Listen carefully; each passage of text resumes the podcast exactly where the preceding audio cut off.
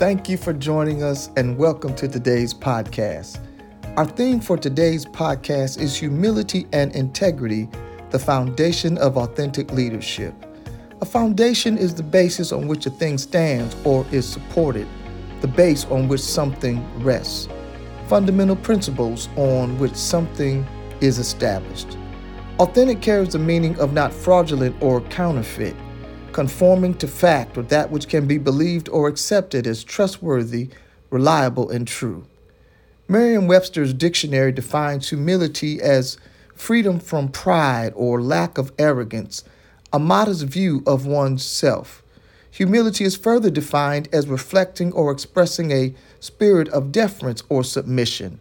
However, the biblical definition of humility goes beyond the preceding. Humility is an attribute and continuous emphasis of godliness. Biblical humility is grounded in the character and nature of Jesus Christ. Jesus manifests humility from his birth until his crucifixion. Philippians, in the second chapter, beginning at the third verse, reminds us do nothing out of selfish ambition or vain conceit. Rather, in humility, value others above yourselves, not looking to your own interests, but each of you to the interests of others. In your relationships with one another, have the same mindset as Christ Jesus. Verse number eight, and being found in appearance as a man, he humbled himself by becoming obedient to death, even death on a cross. Proverbs 3 and 5 in the Amplified Version instructs us to lean on, trust in, and be confident in the Lord with all your heart and mind, and do not rely on your own insight or understanding. This passage is an excellent summation of the biblical meaning of humility. To be humble, we must have faith that God will lead us through life and all its challenges and not relying on our own knowledge. We have learned that you can't figure out what only God can work out. God tells us that we should lean on the understanding, wisdom, and divinity and sovereignty of God to show us his ways, guide us in his truth, and teach us. This was David's prayer in the New International Version of Psalm 25, verses 4 and 5, where David prays, Show me your ways, O Lord. Guide me in your truth and teach me. For you are God, my Savior, and my hope is in you all day long. Proverbs 22 and 4 in the Living Bible tells us that True humility and respect for the Lord leads a man to riches, honor, and long life. What captured my attention in this passage is that the word true as it's connected to humility. This suggests the possibility of false humility. The second portion of the text, respect for the Lord, is what will keep us in the place of true humility without any pretense or false humility. As we submit revere, and respect God's majesty, sovereignty, and authority with all humility, what you and I receive in return is riches, honor, and long life in this world, which equates to the favor and prosperity of God. In the Old Testament or Hebrew culture, the word prosperity means to go well on your journey. Therefore, the riches, the honor, and long life in this world that God promises us is saturated in the favor and prosperity of God which simply means because of our humility, our reverence and respect for God. As Paul reminded the church at Corinth, so does God remind us today. In 1 Corinthians 2 and 9, God says, I have not seen, nor ear heard, neither hath it entered into the heart of man the things which God has prepared for them that love him. Humility, therefore, is an essential leadership attribute rooted in a man or woman's character a person of upright character. This is an important ingredient in any person's life. Character is the guard of your reputation and a necessity for success in any aspect of life and ministry. And as important as character is, there is a leadership trait that is equally important and essential, and that trait is integrity. The word integrity occurs 16 times in the Bible. Integrity is a condition or quality of being complete, undivided, or unbroken, the condition of being without blemish, wholeness, morally sound, or upright. Integrity also carries the meaning of honesty and adherence to a pattern of good works. Jesus is the only one who was ever or who has ever been without blemish, perfect, spotless, completely truthful, morally sound, and upright, always showing a pattern of good works. This is the reason why you and I must humble ourselves, submit ourselves in reverence and respect daily to the Lordship of Jesus Christ. If He's not Lord of all, which means every facet, every aspect of our lives, our marriages, our children, our homes, our finances, our plans for the future, everything that makes us who we are, if He's not Lord of all, He's really not Lord at all. Jesus does not desire a part time relationship with us. He wants all of us, and it is humility and integrity in our relationship with Him that says we want all of Him. Integrity and leadership implies moral incorruptibility. A leader of humility and integrity walks in the fact that I cannot be bought, leased, or rented. I'm not for sale simply because Jesus paid it all. Jesus paid a debt that he did not owe, and I owe a debt that I cannot pay. The integrity of the upright leads and guides. Leaders with integrity make their decisions and chart their life course according to what God says is right. Leaders of humility and integrity do the right thing even when it's difficult, painful, or possibly misunderstood. They do the right thing even if it creates or provokes enemies.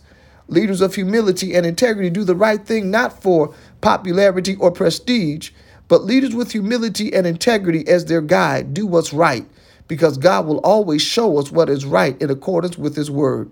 Therefore, the prophet Micah reminds us in uh, the sixth chapter and the eighth verse in the New International Version He, God, has showed you, oh man, what is good.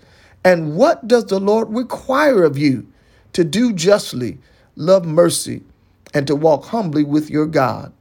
Proverbs 11 and 3 declares the integrity of the upright guides them, but the crookedness of the treacherous destroys them.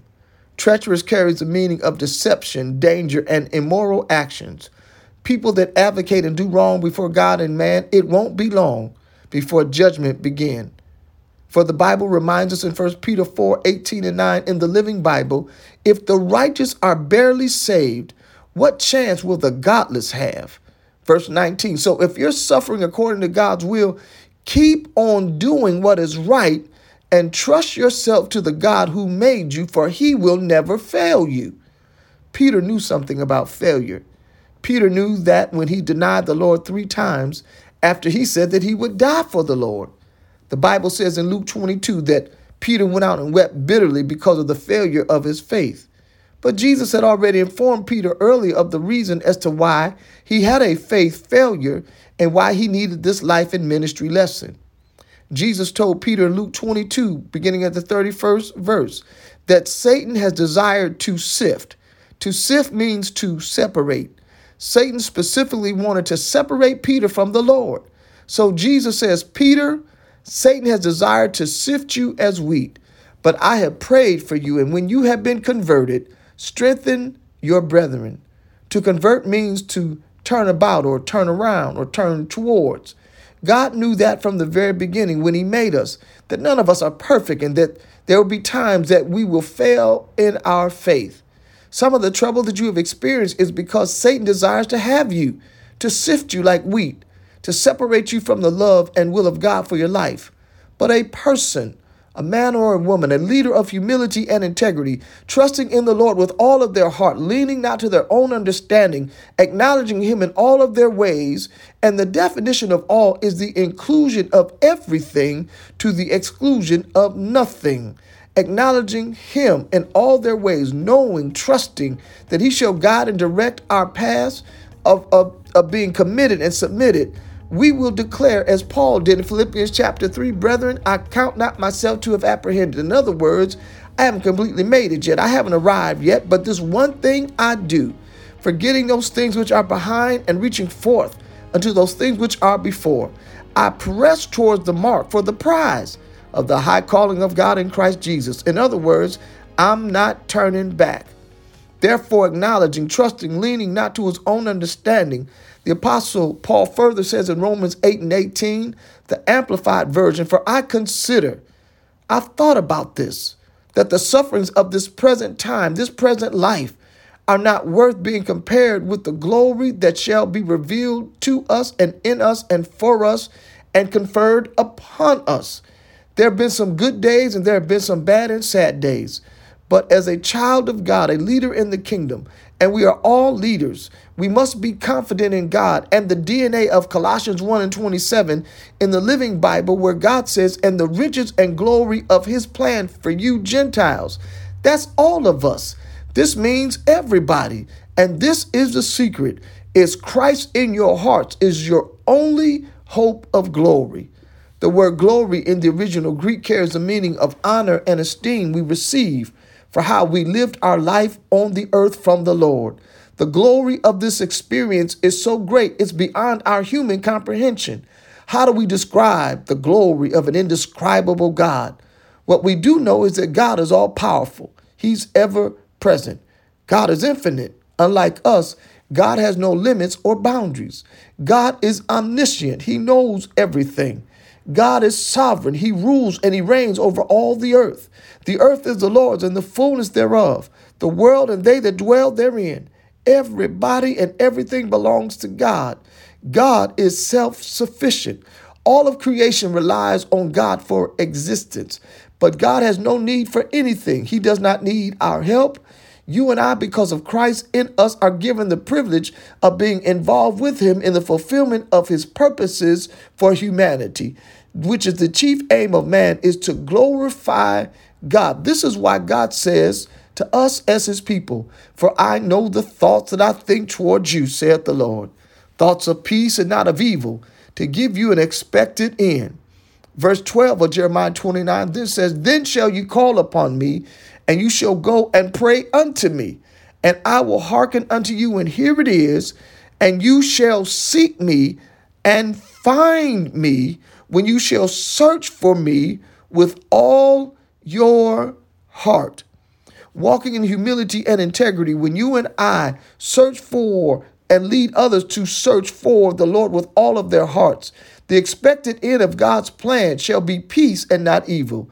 The reason that so many things are wrong in our nation and in the minds of men and women is that they refuse to seek after the Lord with all of their hearts. Where there is no peace with God, there can be no peace in a person's life.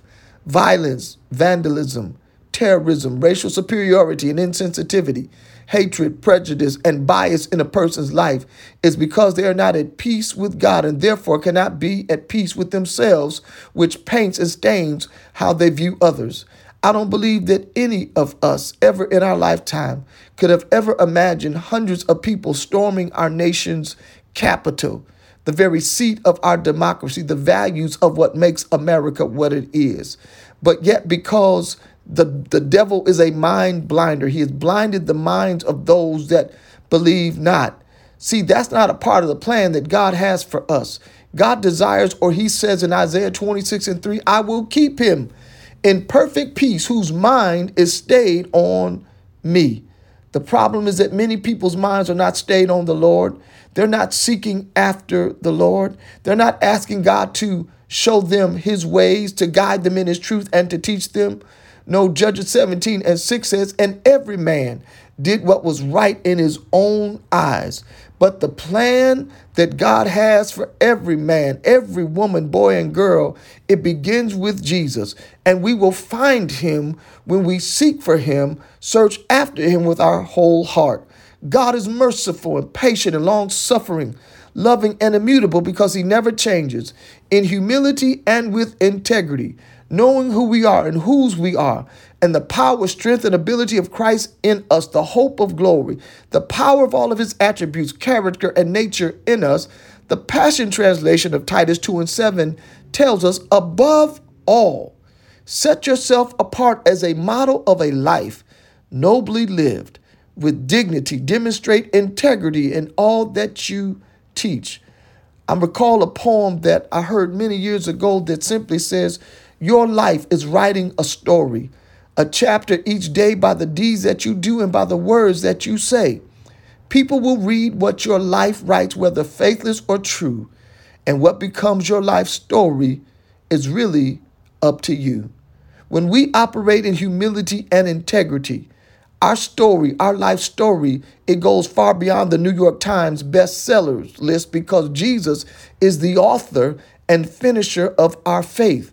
And he's written a story for our life's history because it's his story. It's his story in our life story, where he tells us above all, set yourself apart as a model of a life nobly lived with dignity, demonstrate integrity, completeness, moral soundness in all that you teach by your life story, which implies study of God's word and its personal application in our lives.